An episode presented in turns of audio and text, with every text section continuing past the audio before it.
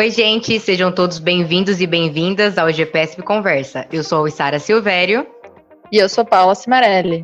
E chegamos na nossa última mesa redonda do FIMP 2021. Hoje a gente compartilha com vocês a mesa sobre pedagogia do esporte adaptado. Como sempre, hoje vocês escutam dois dos três professores que participaram. Mais especificamente, a professora doutora Aline Strapasson e também o professor doutor Alessandro Tozin. Quem acompanha a Goalball sabe que esse é o cara da modalidade. E na quinta-feira, a gente escuta o professor David Farias Costa e também as perguntas e respostas que aconteceram no segundo momento da mesa. Ouça esse podcast, reflita sobre e lembre de compartilhar com quem você acha que pode se interessar.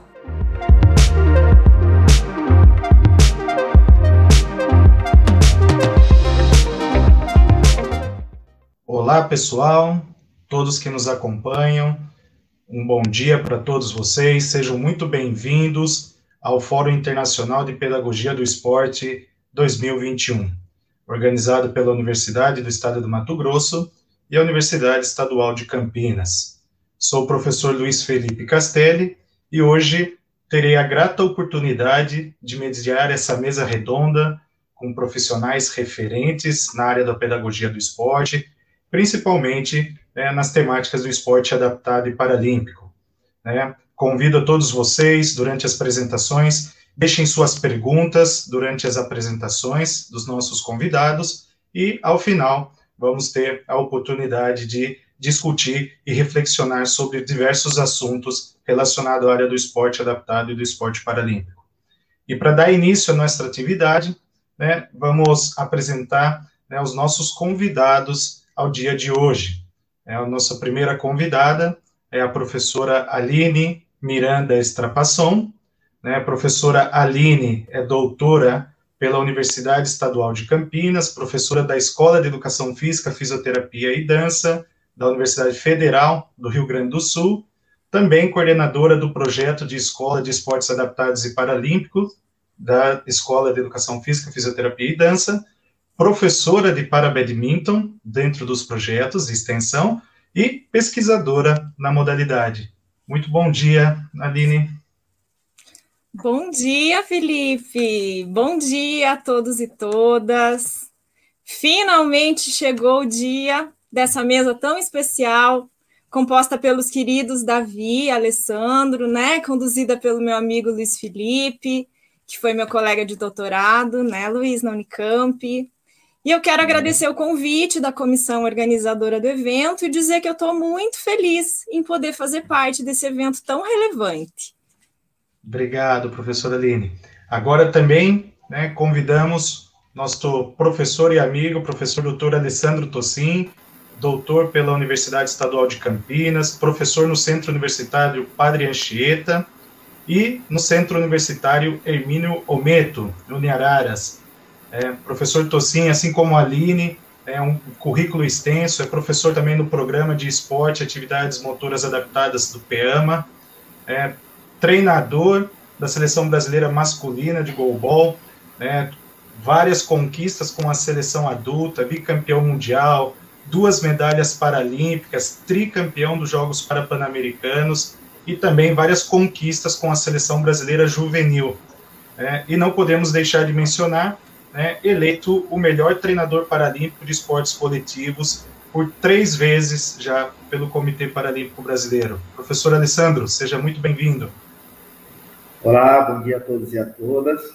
É um prazer poder dividir esse, esse momento de, de discussões sobre a pedagogia do esporte e principalmente sobre o esporte adaptado aí que a gente estuda no dia a dia. Espero que todos estejam bem. Vamos aproveitar o máximo possível esse momento de discussão. Muito obrigado pelo convite, né? agradecer ao Hiller pelo convite. Um prazer imenso dividir esse momento com você, Luiz Felipe, Kaline e com, com, com o Davi. É um prazer estar com vocês. Obrigado, professor Alexandre.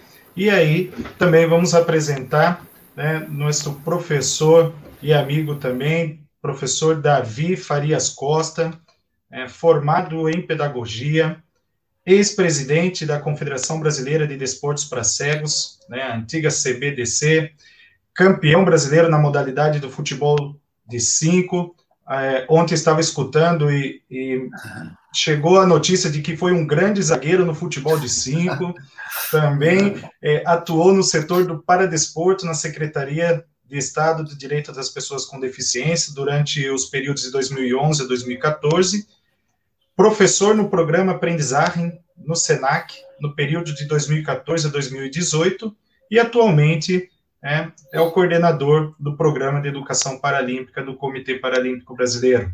Professor Davi, seja muito bem-vindo também.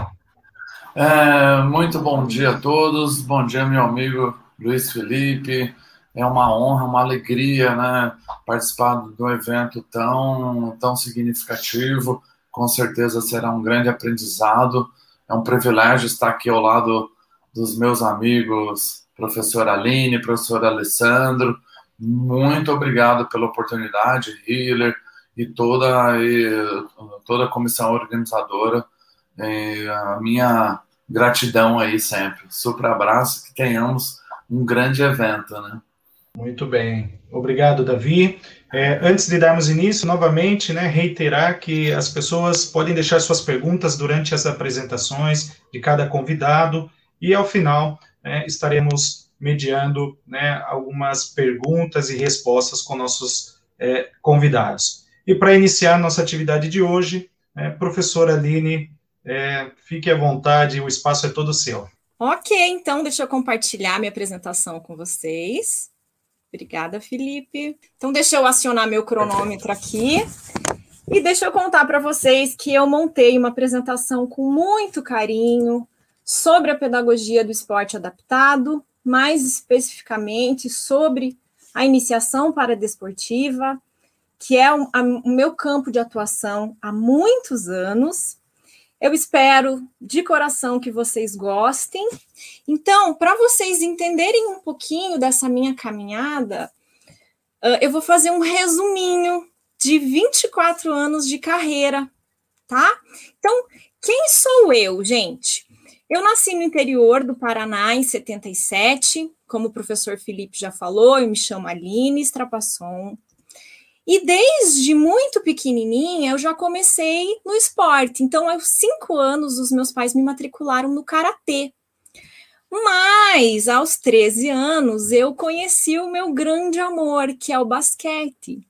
E por causa do basquete, eu uh, fui influenciada, né, por todo esse amor e paixão a fazer o curso de educação física. Mas a minha intenção era trabalhar com basquete.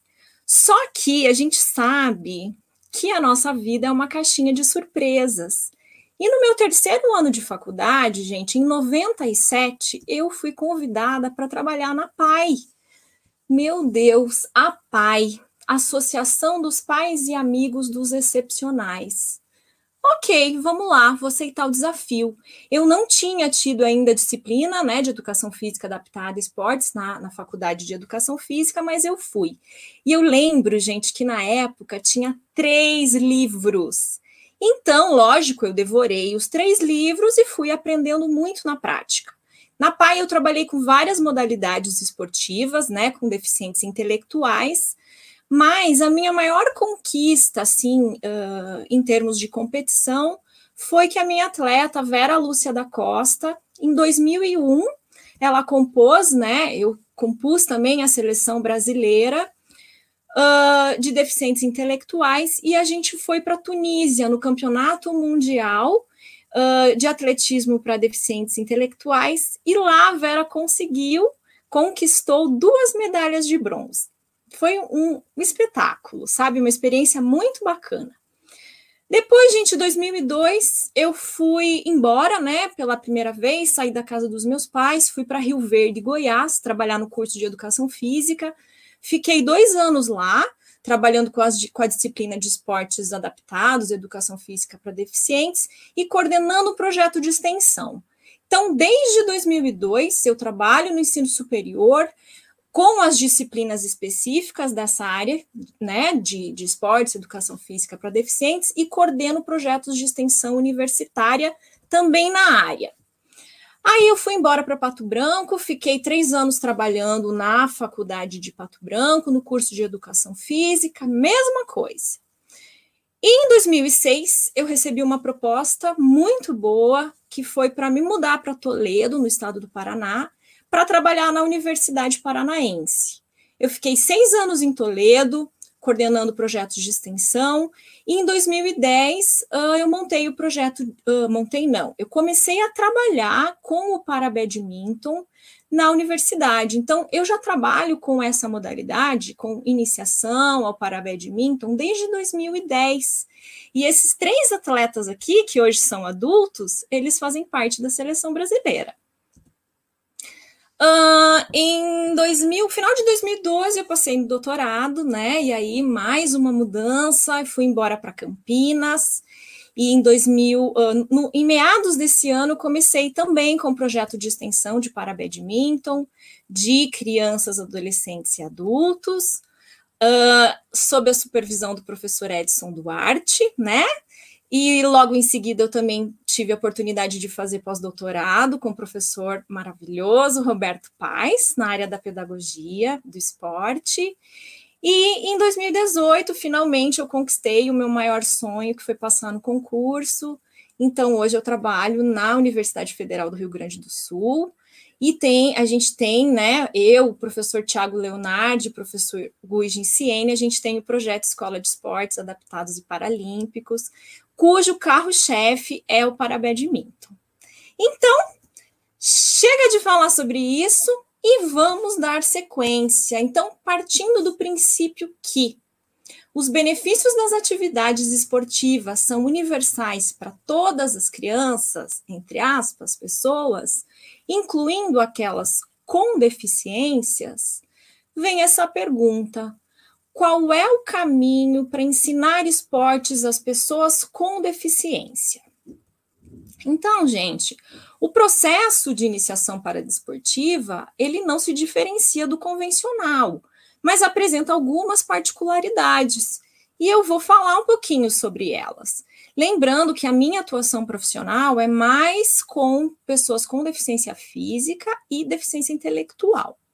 Então, eu faço mais uma pergunta para vocês. Como ensinar esportes às pessoas com deficiência? E essa pergunta ela vai se dividir em três. Então, a primeira delas é como ensinar. Então, aqui a gente precisa pensar nas estratégias e técnicas de ensino. Esportes. Que esporte é esse? É convencional? É adaptado? Como que é isso? Então, preciso entender disso.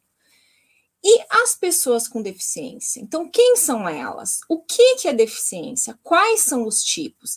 E aí a gente volta lá para o como ensinar. Então, se tem tipos diferentes de deficiência, eu preciso entender que as estratégias de ensino elas são específicas para cada tipo de deficiência, tá? Isso é bem importante. Mas Paulo Freire diz que Antes de qualquer ensinamento, o aluno precisa aprender a gostar do que faz. Portanto, gente, o, o caráter lúdico e a sensibilidade do professor são importantes para conquistar e promover o gosto do aluno pelo esporte. Quem me conhece sabe que eu me desdobro, eu brinco, eu sento na cadeira de rodas, eu faço essa criançada se divertir e dar gargalhada, sabe? Porque eu acho muito importante o momento das minhas aulas com eles e eu fico muito feliz com cada sorriso, cada gargalhada, tá? Então, gente, olha só, eu trouxe essa figura para vocês. Essa figura ela foi desenvolvida por mim e pela professora Marta Lopes, a minha amiga e a minha colega do Parabadminton. E esse ano foi lançado o livro de esportes de raquete e a gente tem um capítulo sobre esportes de raquete adaptado. E essa figura está lá. Então, eu achei muito pertinente trazer ela para essa palestra para a gente estruturar esse caminho, tá? Que é uma dica nossa. Então, uh, o que está de azul é, são as modificações, né? Porque a gente escreveu sobre esportes de raquete e aqui eu estou falando do esporte em geral. Então, o que tem diferente da figura que está no livro, né, organizado pelo professor João Chiminásio e pela Thais Isabelle, é uh, o que está em azul, certo? Então, vamos começar. uh, com o nosso protagonista aqui, que é a pessoa com deficiência, e eu não posso me esquecer da família, tá? Então, o que que eu preciso saber, gente? Eu preciso conhecer as deficiências, se ela é congênita ou adquirida, quais são os tipos, as características, os cuidados que eu preciso ter com cada deficiência, com cada aluno. Eu preciso entender quais são os contextos desse esporte e a acessibilidade. Quais são as possibilidades de modalidades para as pessoas com deficiência, as adaptações e as estratégias básicas de ensino, vivência e aprendizagem qual é esse conteúdo, né? Então a gente enfatiza muito os jogos e as brincadeiras para o desenvolvimento dos esportes adaptados e até chegar nesse sucesso. Mas o que, que é esse sucesso, né? Então vamos passo a passo ver isso. Esse nosso primeiro passo, é, eu, eu, trouxe uma foto que eu gosto muito, que é uh, um reforço positivo, né? Então eu estou abraçando a minha aluna por ela ter feito atividade com muito sucesso. Então, a gente precisa, como professores de pessoas com deficiência, ter disponibilidade para o ensino, empatia, respeito, oferecer oportunidade e não podemos deixar, né, de abraçar essa pessoa com deficiência e a sua família. E aí eu trouxe uma frase de um vídeo que eu estava assistindo de um programa chamado De Portas Abertas para Inclusão. E eu gostei muito da fala desse professor de educação física, Itair Medeiros, onde ele cita aqui, uh, relacionado aos seus aluninhos com deficiência, né? Quem foi sempre discriminado e excluído tem pressa de ser acolhido e incluído. E é assim, é a minha forma de agir, tá? Segundo passo, então, conhecendo as deficiências. Como eu falei, né, gente, essa deficiência ela pode ser congênita, né? A pessoa pode nascer com deficiência ou adquirir ao longo da vida, na infância, na adolescência e na fase adulta. E eu costumo dizer para os meus alunos de graduação que, pessoal, tenham empatia pelas pessoas com deficiência, porque, por exemplo, a condição que a gente está hoje não significa que vai ser para sempre. Eu posso sofrer um acidente e adquirir uma deficiência, né? Ah, eu posso ter um filho com deficiência, enfim, empatia. E aí, gente, a gente precisa saber qual é o tipo da deficiência do nosso aluno, as características dessa deficiência e quais cuidados eu devo ter. Né? Então, aqui alguns exemplos. Ó. Existe a deficiência visual, a deficiência física, a deficiência auditiva, a deficiência intelectual, os transtornos do espectro autista, diversas síndromes, como a síndrome de Down, por exemplo, deficiências múltiplas. Então, por exemplo, eu tenho alunos com síndrome de Down eu preciso entender que de 15 a 20% das pessoas com, com síndrome de Down têm instabilidade atlantoaxial, que é a frouxidão da articulação do pescoço. Eu preciso tomar cuidado com certos exercícios para eu não machucar esse aluno, né? E não, por exemplo, não que esse aluno não sofra nenhuma luxação, já pensou? Então, Conhecer as deficiências é essencial na quebra de paradigmas para tornar a sociedade mais justa e igualitária e também para a gente entender como que a gente vai trabalhar, tá? Terceiro passo, então vamos falar de contextos e acessibilidade. Em primeiro lugar, contextos onde a gente pode estar tá trabalhando os esportes com as pessoas com deficiência. Então, hospitais e clínicas de reabilitação, no contexto escolar, em escolas regulares, sala de recurso, escola especial, clubes, associações, projetos sociais, projetos de extensão e centros esportivos, academias e espaços de lazer. Em relação à acessibilidade, gente, esses espaços todos, eles estão preparados para receber as pessoas com deficiência? acessibilidade é um direito de todos. E você já pensou, se você sentar numa cadeira de rodas e, e der a volta na quadra da sua casa ou na quadra do seu trabalho, vocês vão ver as dificuldades que vocês vão ter. Então, é preciso pensar em estruturas físicas para garantir o acesso digno das pessoas com deficiência aos locais de prática. E também é importante ressaltar que a melhoria da acessibilidade do transporte público é um fator primordial para o aumento de pessoas com deficiência praticando atividades físicas e esportivas. Como é o transporte público no nosso país? Se eu fosse cadeirante, como é que ia ser para eu ir da minha casa para o meu centro de treinamento? Então, são questões muito importantes para a gente pensar e para o poder público pensar. E agora, gente, modalidades, possibilidades. Então, quais são as modalidades que existem no trabalho, né? Nesse trabalho todo que a gente está falando. Então, tem gente que fala: nossa, eu ministrei agora esse semestre a disciplina de esportes adaptados e paralímpicos, e os meus alunos ficaram impressionados com a quantidade de possibilidades. Então, ah, só para vocês terem ideia, as modalidades paralímpicas de verão são 23 modalidades e as de inverno são seis. Então, só aí, olha a quantidade de modalidade que tem. E ainda tem uma centena de modalidades adaptadas, e eu trouxe algumas. Então, tem o handball em cadeira de rodas, que não é uma modalidade paralímpica, mas é uma modalidade adaptada. O tênis para cegos, ou blind tênis, né? Professora, o tênis cego joga tênis? Joga, pode jogar. Tem o power soccer ou futebol para cadeirantes, que é uma modalidade super legal.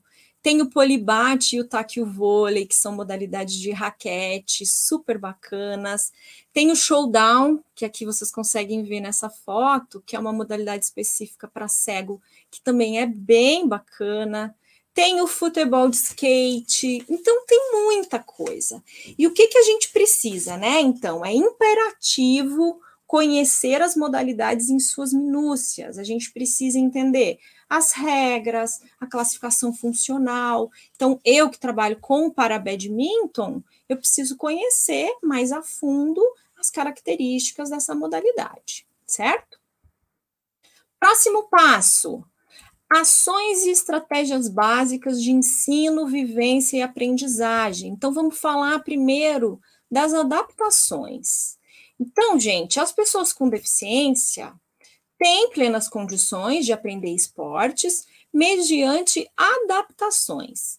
E essas adaptações, elas poderão ser feitas nos locais, nos equipamentos, nos materiais e ou nas regras. Então, vejam, eu tenho quatro fotografias aqui das minhas crianças, uh, no ensino dos esportes de raquete, né?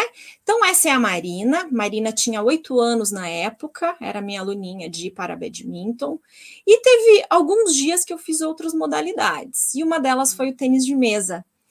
Mas, como ela era muito pequenininha, ela não, não alcançava a mesa para poder jogar né?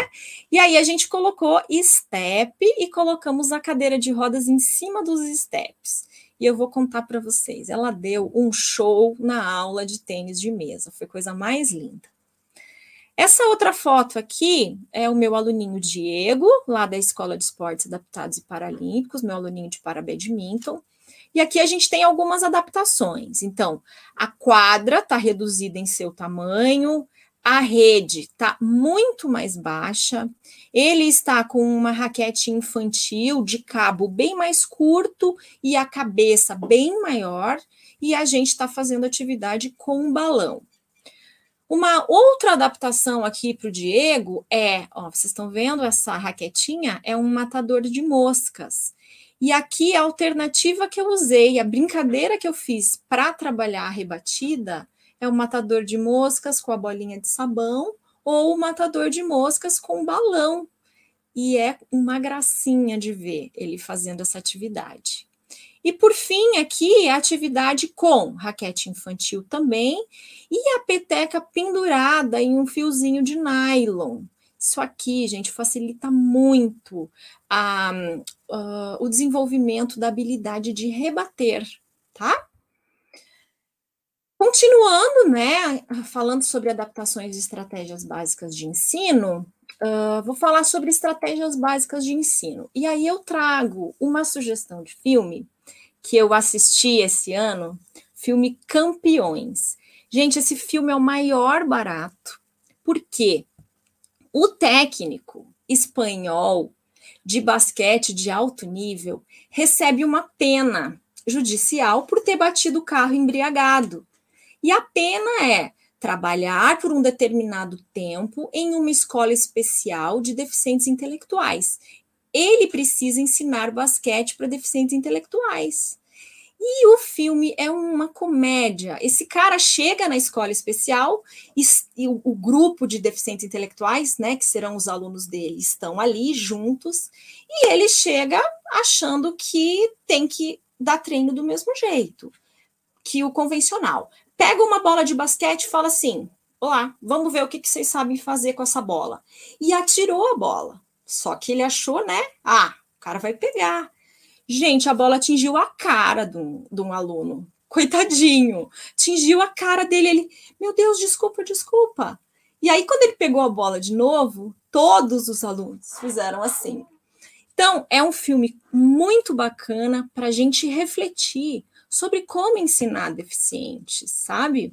Vale a pena assistir esse filme. Eu, eu ri muito e me lembrei né, de todo o tempo que eu trabalhei na PAI. Então, vamos falar sobre modificação quanto à instrução. A professora Laura Lieberman cita quatro itens importantes. Então, quando a gente está passando a instrução para o nosso aluno, a gente vai estar tá fazendo a orientação verbal, certo? Pessoal, olha só, quando a prof apitar, vocês vão correr até o cone, vão voltar, vão bater na mão do colega e o próximo vai. Então, gente, quando eu trabalho com deficientes intelectuais, essa orientação só, ela não é, ela, ela não é tão eficiente. Então, para se tornar mais eficiente, além da orientação verbal, eu vou demonstrar. E se mesmo assim o meu aluno não conseguir, eu vou segurar lá na mão dele, eu vou acompanhá-lo e ele vai fazer comigo. E essa instrução chama-se assistência física. E por fim, se nada disso der certo e eu tenho lá um aluno com deficiência visual, eu vou contar uma história para vocês que vai ficar mais fácil de entender a instrução Braille. Então, em, quando eu morava em Goiás, eu trabalhava com um grupo de cegos e eu ensinava goalball para eles. E um dos meus alunos cegos, ele, ele nasceu cego. Os outros não, eles tinham adquirido a deficiência. Então eu falei, gente, nós vamos arremessar essa bola como se fosse um arremesso de boliche. Todos os outros conseguiram fazer, menos o Josué. E eu não sabia ainda, eu era muito novinha na carreira, não sabia como fazer, né? Daí eu fui, fui, fui, falei, ô Josué, vou fazer esse movimento aqui, você toca na prof para ver se você consegue entender. E foi assim que ele entendeu. Então, o Braille é uma orientação tátil. O meu aluno consegue entender o movimento sentindo ele. Aí fiquei super feliz de ter conseguido fazer ele entender. Aí, gente, outras sugestões: ter o colega tutor para auxiliar nessa assistência física, uh, oferecer um suporte visual de comunicação. O que, que é esse suporte visual? É o uso de imagens em forma de cartões ou painéis. Isso é muito utilizado com alunos com transtorno de, do espectro autista. A gente pode auxiliar aumentando o tempo de espera entre uma atividade e outra, para o aluno conseguir assimilar, né, para ele entender melhor. Aumentar o número de repetições das atividades e aumentar o grau de dificuldade gradativamente. E eu não posso deixar né, de, de entender, uh, eu preciso perguntar para o meu aluno como eu posso te ajudar tá? Então são informações bem importantes. E eu vou correr aqui porque eu já estou em 23 minutos. Gente, em relação a jogos e brincadeiras para o desenvolvimento dos esportes para as pessoas com deficiência, o esporte na iniciação deve educar, ser prazeroso, já que é a satisfação pela prática que manterá o aluno no ambiente esportivo. Então, eu trouxe uma sugestão aqui de uma atividade de movimentação em cadeira de rodas no badminton, que não é fácil, mas através de brincadeira. Vai,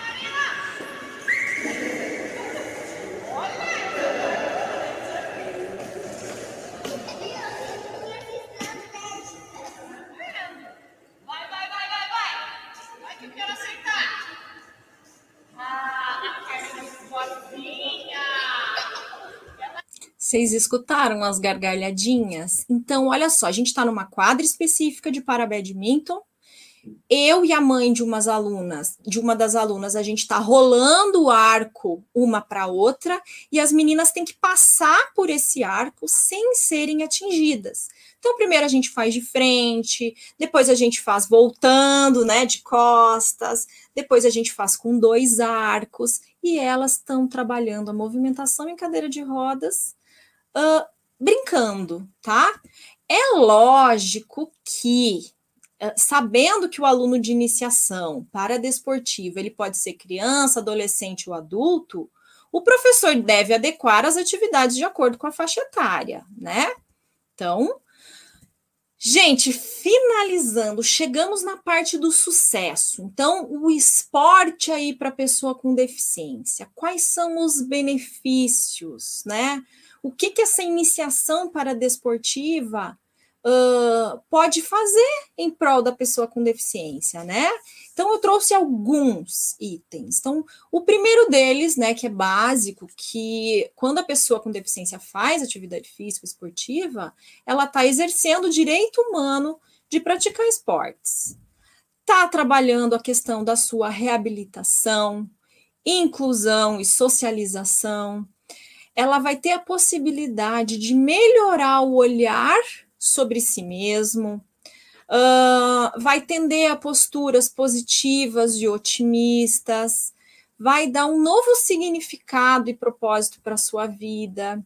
O esporte para deficientes é resiliência, reduz o estigma social, né? Tem essa capacidade, melhora a saúde e bem-estar as pessoas com deficiência têm a oportunidade de fazer novos amigos e de fazer parte de um grupo, uh, de desenvolver habilidades e competências, independência e autonomia.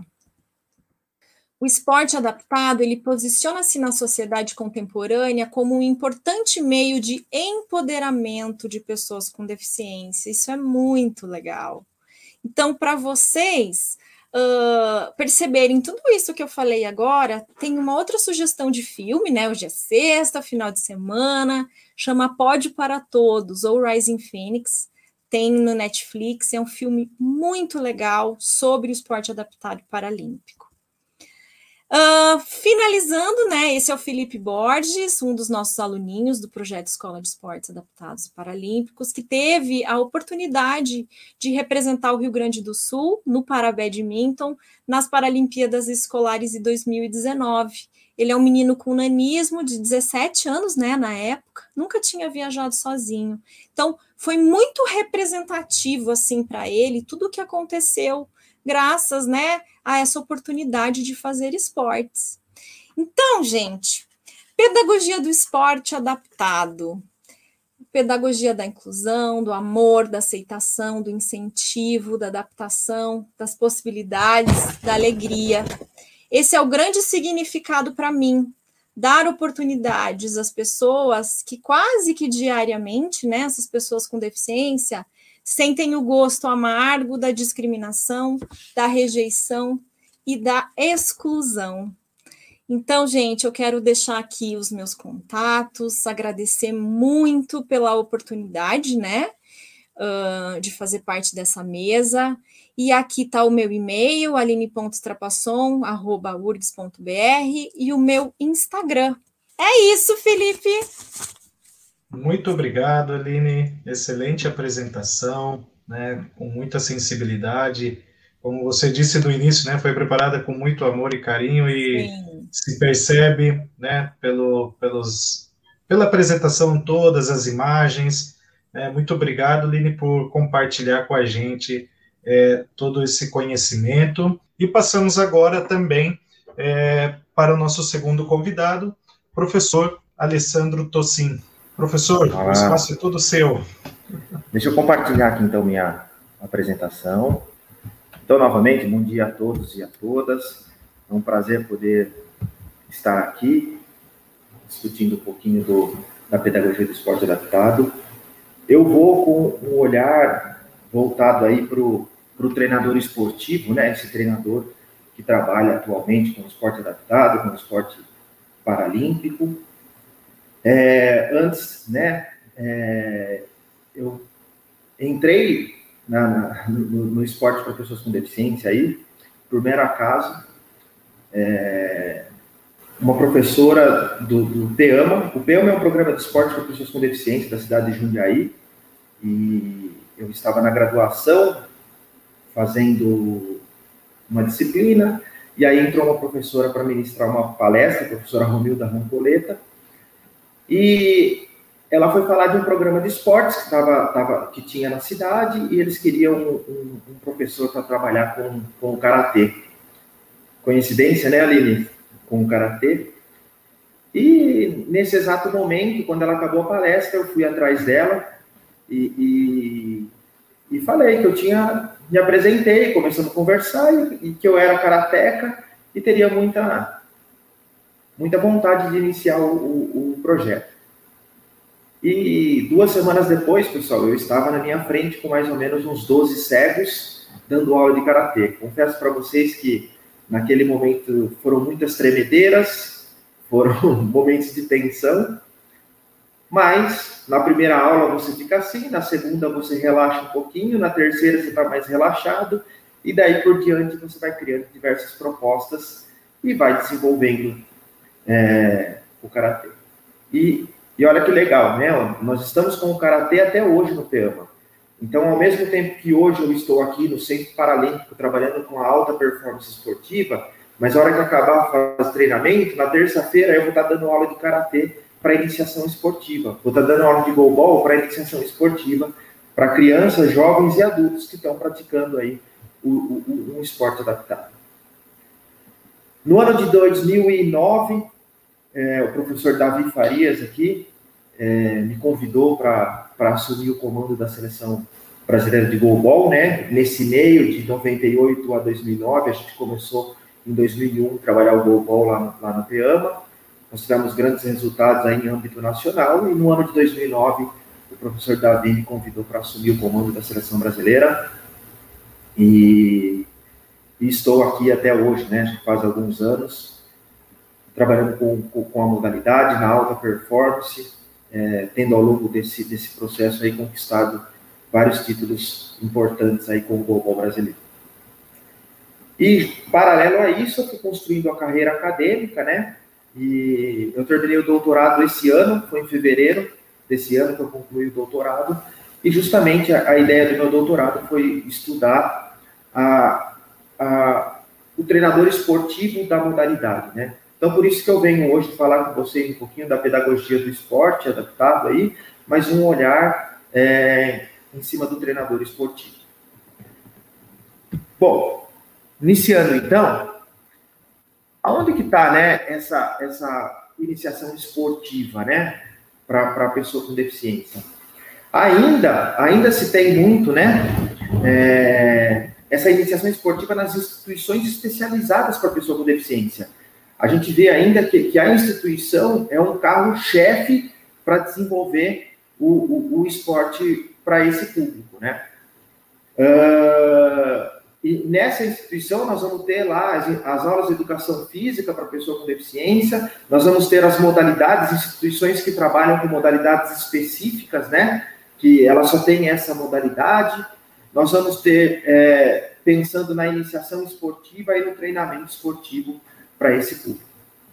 Uma outra possibilidade são as ONGs, né? as, as associações que hoje é, estão sendo muito criadas, justamente pelo fato também de, de muitas pessoas com deficiência estarem criando as suas associações, as suas ONGs, e também porque o, o, o, nós temos hoje a lei de incentivo ao esporte aí que ajuda bastante essas instituições galgariarem é, recursos financeiros para se manter aí no esporte. Um outro ponto importante são as universidades, né? As universidades que, que desenvolvem o, os esportes para pessoas com deficiência nos projetos de extensão, né? A universidade é preocupada com o ensino, eh, com a pesquisa e com a extensão, né? Mas hoje a gente vê um, um, um problema nisso porque as universidades, é, hoje, né, principalmente as universidades é, particulares, mudaram suas características, né? Essa contenção de gastos fez com que muito se perdesse, né? Então, nós temos poucas universidades hoje desenvolvendo projeto de extensão para as pessoas com deficiência, né? É, e seria um, sempre foi né, o carro-chefe aí para iniciar a prática das modalidades esportivas aí. Um ponto que eu acho bastante relevante que são justamente as, as políticas públicas né, destinadas às pessoas com deficiência, né, as prefeituras desenvolverem projetos de esportes para pessoas com deficiência.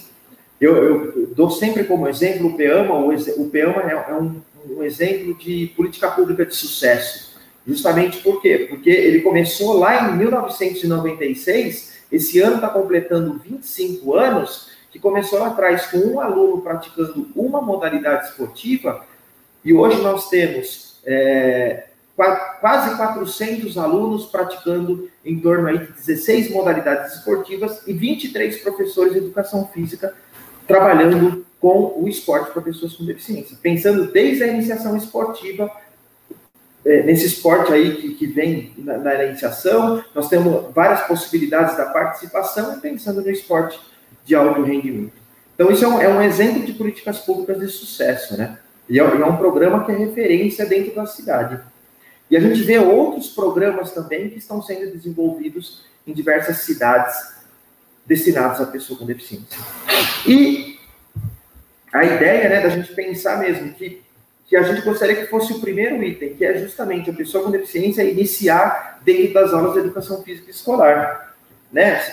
É, a gente pega hoje é, países como Austrália, como Inglaterra, que são países que estão desenvolvendo projetos de cada vez mais a pessoa com deficiência estar desenvolvendo esporte dentro das aulas de educação física e a partir daí eles serem destinados para programas específicos de esportes, tá? Ou seja, a, a aula de educação física passa a ser um multiplicador de profissionais e de e, e profissionais que trabalham com a pessoa com deficiência e aí vão sendo levados, né, direcionados para programas específicos do esporte.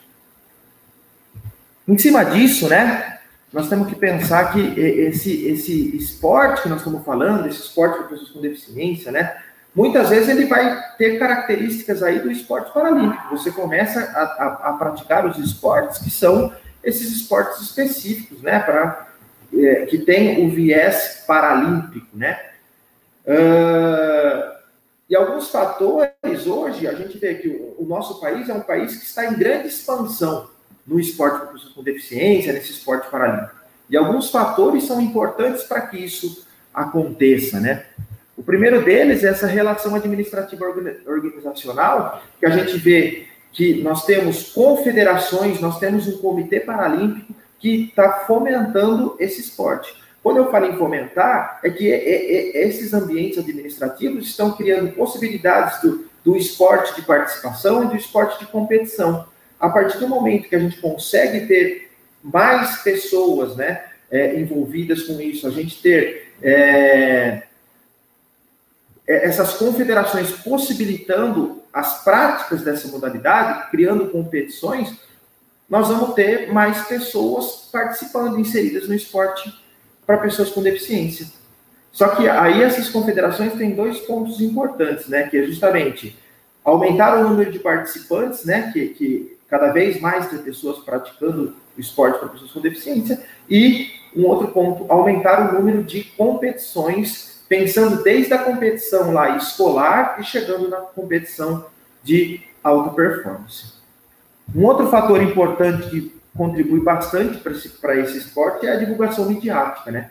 A gente ter cada vez mais o esporte para pessoas com deficiência, esse esporte paralímpico principalmente, na, na mídia. Isso faz com que muitas pessoas que estão lá assistindo esse esporte, olha, eu tenho um vizinho com, de uma pessoa com deficiência, olha, tem esse esporte que, esse, que é praticado por atletas com deficiência visual, com deficiência física. A gente vê isso, esse aumento midiático, a possibilidade da gente ter muito mais pessoas praticando é bastante interessante. Só para a gente ter um, um dado é, significativo, né? A Paralimpíada de Londres, nós tivemos mais ou menos 3,8 bilhões de telespectadores assistindo. E a Paralimpíada do Rio, 4,1 bilhões de, de televisores ligados, acompanhando aí todos os dias da, da, de uma Paralimpíada. Então, olha o quanto que isso possibilita o conhecimento do esporte para pessoas com deficiência, né, esse esporte paralímpico. Um terceiro ponto aí é o desenvolvimento acadêmico científico, né, e a gente vê hoje né, as universidades aí, principalmente as universidades públicas, né, tendo programas de, de, de pós-graduação destinado aí a, a pesquisa, né, para pessoa com deficiência, isso é um ponto super é, significativo. A gente vê as graduações, né, as disciplinas da graduação, né, é, eu, eu, procuro sempre é, criar possibilidades. Né? Nós temos a disciplina de, de, de educação física adaptada, né, de, que aborda a inclusão, mas a gente tentar aumentar a carga horária para essas disciplinas. Então, nas duas, nas duas faculdades, né, eu trabalho em faculdades particulares, nessas duas instituições nós conseguimos fazer com que a, a carga horária era de 40 horas passasse para 80 horas. Ou seja, a gente tem uma disciplina que aborda a educação física adaptada e nós temos uma disciplina que aborda só o esporte adaptado. Então, isso é bastante significativo.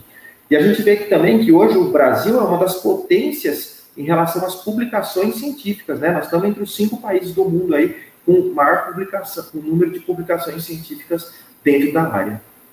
E por fim, as estruturas de de treinamento, né?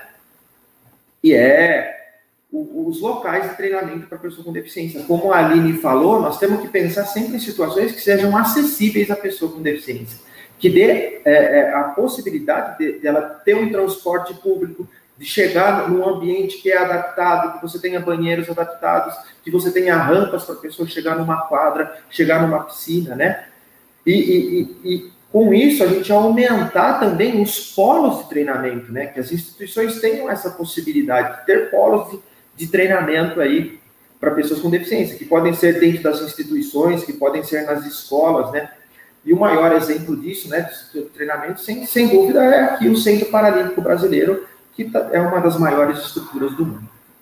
Pensando nisso, então, eu vim com um quinto item importante, que é justamente o desenvolvimento profissional dos treinadores esportivos, né?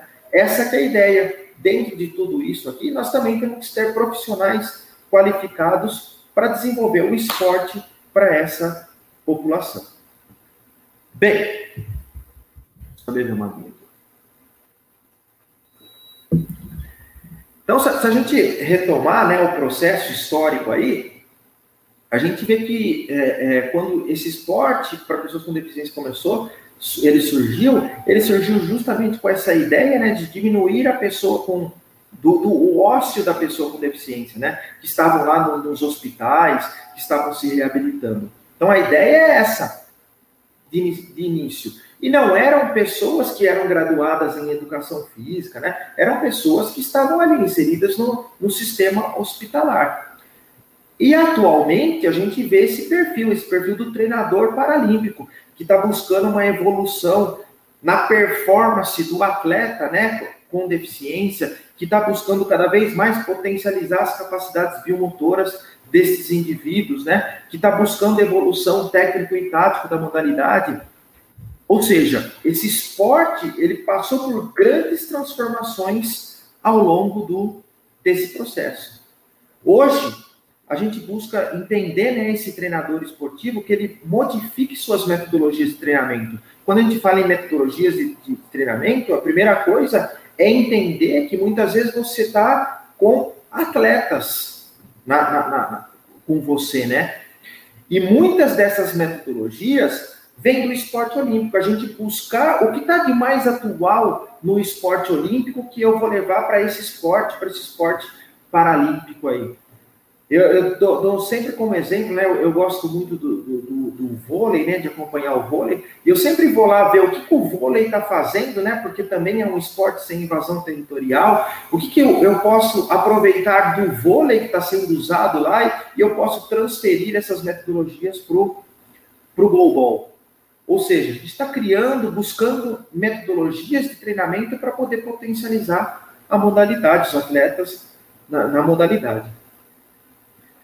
Quando a gente fala em ir além do contexto formal de aprendizagem, é entender que é, é, hoje, no nosso país, por exemplo, a formação do treinador esportivo é regulamentada, né? Nós temos que ter lá nossa, o, o nosso conselho, nós temos que ter o nosso CREF lá, né?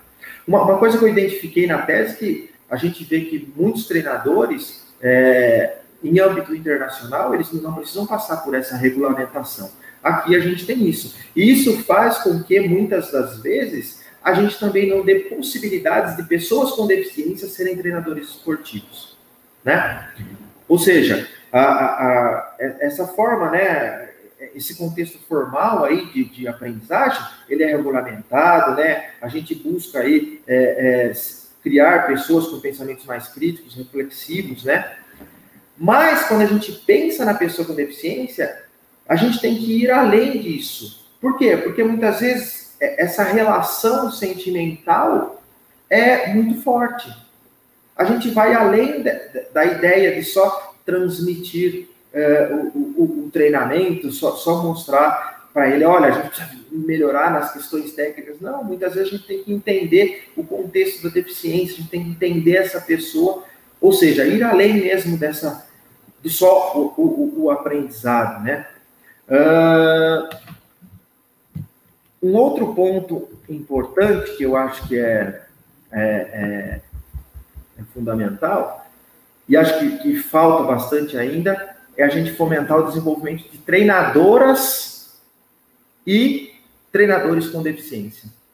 Ainda a gente tem muito poucas mulheres uh, trabalhando com, com o esporte, né? E no papel de treinadoras. A gente tem em algumas outras funções, né, mulheres, mas como treinadoras ainda a gente tem um nível baixo. É, só só para a gente entender, né, que no, no nosso país hoje, na, no, no meu, nos nossos estudos, né, nós identificamos que nós temos mais ou menos de 81 sujeitos que eu investiguei, no treinadores de nível nacional, nós temos 23% aí que são mulheres. De nível internacional, o nível é bem baixo, nós só temos 15% de mulheres inseridas aí, desenvolvendo o treinamento aí para pessoas com deficiência. Né? É, e olha, e, e um outro tópico é a gente pensar em formar treinadores com deficiência. Em decorrência da, da, da eu, eu, acredito ainda que em decorrência da nossa regulamentação, é, a gente tenha esse nível muito baixo de treinadores com deficiência no nosso país. E a gente pega em nível internacional, a gente já tem uma incidência um pouco mais elevada, justamente porque não precisa da regulamentação. Tá bom? E ao encontro aí do que a, a Aline falou, né?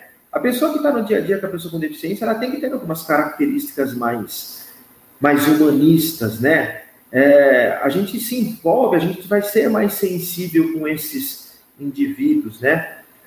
Eu, eu dou sempre como exemplo, pessoal, que o, a gente tem que ter também as percepções diárias com, com os nossos com os nossos atletas, com os nossos alunos. Eu, eu tenho um exemplo bem marcante para mim. Um dia eu estava dando treino para um atleta lá, lá no Peama e eu percebi que ele não estava bem no treino, né? Ele estava com bastante dificuldades e você identifica já, o que está acontecendo? Aí simplesmente ele falou assim para mim, poxa, não está indo tão bem, está tá com algum problema? Hoje é o dia que eu perdi a visão. Ah, na época, né, há seis anos atrás, foi o dia que eu bati meu carro e perdi minha visão. Opa, é um momento da gente criar, uma, criar problemas para ele ali na quadra, né? Não, pô, não, vamos fazer com que ele levante, né? que ele esteja, opa, vamos retomar aqui, não vamos ficar criando problema para ele, colocando só defeito no treino, não, vamos fazer o característico, o inverso. Vamos mostrar para ele, opa, se você der uma passinha que você vai chegar nessa bola, vamos motivar esse indivíduo. Então, são características que no dia a dia a gente vai identificando, que a gente precisa ter essa relação mais monista com esses indivíduos. Bom, em cima disso, né, nesse desenvolvimento profissional aí, eu, eu fiz a, a, a, minha, a minha tese de doutorado, foi justamente estudar aí a, a formação né, de treinadores de nível nacional e nível internacional. Uh, e, e, a ideia foi justamente, nós dividimos em dois grandes grupos, né? Treinadores de nível nacional são os treinadores que disputam competições regionais, estaduais e nacionais, e os treinadores de nível internacional, treinadores que disputam os continentais, os mundiais e os uh, Paralimpíada. Bom, em cima disso, alguns pontos são, são, são importantes de destacar, né? Que os treinadores de nível nacional, eles apresentam experiências com as modalidades olímpicas. Antes de serem treinadores, muitos deles tiveram bastante experiência com as modalidades olímpicas. E os treinadores de nível internacional tiveram experiências com modalidades olímpicas e paralímpicas. Por que isso? Porque muitos deles são pessoas com deficiência que praticavam a modalidade antes de ser uh, treinador. Ou seja, eles fizeram um pós-carreira que foi justamente. E, e, e, o interessante desses treinadores, todos são formados em educação física e, ou, ou áreas afins, né, a educação física. Inclusive, um deles é, é mestre em educação física. Uh, outro fator relevante que foi que uh, a gente entende que treinadores de nível nacional, eles têm na média oito anos de experiência com a modalidade. E os treinadores de nível internacional, eles têm 13 anos de experiência. Essa diferença né, de 5 anos, o que, que faz é, é, um treinador dele sair de, de, desse treinador iniciante, treinador expert? É justamente são as reflexões deliberadas, né? Ou seja, esse treinador, ele reserva tempos é, para quê? Para suas reflexões sobre as suas práticas ele consegue maximizar e, e, dar oportunidade de aprendizado que vai cada vez mais potencializar essa pessoa com deficiência. Treinadores de nível nacional, eles apresentam diversificação né, nas modalidades paralímpicas, ou seja, eles têm é, muito mais vivência com diversas modalidades paralímpicas do que os treinadores de nível internacional. É, vamos, vamos pensar também, né, pessoal, isso tem uma relação direta que nós somos um país que temos 46 milhões de pessoas com deficiência, que temos, é é, é, é, apesar de ser um número alto, né, a gente também tem que pensar que tem um número baixo de pessoas com deficiência inserida no, no esporte, mas a gente tem muito mais possibilidades porque nós temos mais pessoas com deficiência. E os treinadores de nível internacional, eles acabam trabalhando, principalmente países de primeiro mundo, acabam entrando numa, numa modalidade paralímpica e lá eles permanecem o tempo todo. E muitos deles relatam que não tiveram experiências com outras modalidades paralímpicas. Bem, em cima disso, né, pensando na, na, nessa desenvolvimento profissional, o que, que a gente pensa aí é que talvez sejam alguns pontos que a gente precisa evoluir cada vez mais para poder aumentar o número de profissionais, aumentar o número de treinadores esportivos trabalhando com a pessoa com deficiência, com o esporte para pessoas com deficiência, né? primeira delas são as capacitações profissionais, né? Hoje, hoje a gente tem o, a, a, educação paralímpica, né? Que o Comitê Paralímpico desenvolve, uh, que teoricamente, né? A grande parte dela ainda é online e isso é um primeiro passo. Eu vejo como um pré-requisito para a gente ter, uh, para a pessoa iniciar na, numa proposta. Tá? Um outro fator nessas capacitações profissionais, que hoje eu, eu vejo com, com um problema, é que as, as universidades, né, a gente se preocupa o quê? Com a graduação. Tem as universidades específicas que trabalham com os cursos de pós-graduação, que vai pro, pro, promover o mestrado e doutorado, mas nós temos poucos cursos que vão é, cursos que vão formar um especialista ou cursos de, capa, de capacitação de, de, extensão de 32 horas que vão trabalhar com esse profissional pós a graduação. Tá? Então, acho que é, que é, que é uma forma da gente começar a pensar e refletir que esses cursos hoje podem ser bastante interessantes aí na, na, na, nas universidades, né? É, as oficinas pedagógicas, que a ideia é, é justamente as confederações estão organizando os campeonatos. A gente queria a proposta de oficinas pedagógicas pré-campeonatos, ou seja, vão treinar pessoas especialistas né, da área e desenvolver oficinas pedagógicas práticas, principalmente para treinadores que estão ali no dia a dia. Se pegar um, um treinador de, de, de, seleção nacional e desenvolver uma oficina ali com os atletas, para os treinadores, né, no dia a dia, olha o quanto que isso é legal para que as pessoas se motivem, tragam novos conhecimentos. O que está acontecendo no mundo do, desse esporte? Aí o treinador de uma seleção brasileira vai lá e promove essas oficinas, né?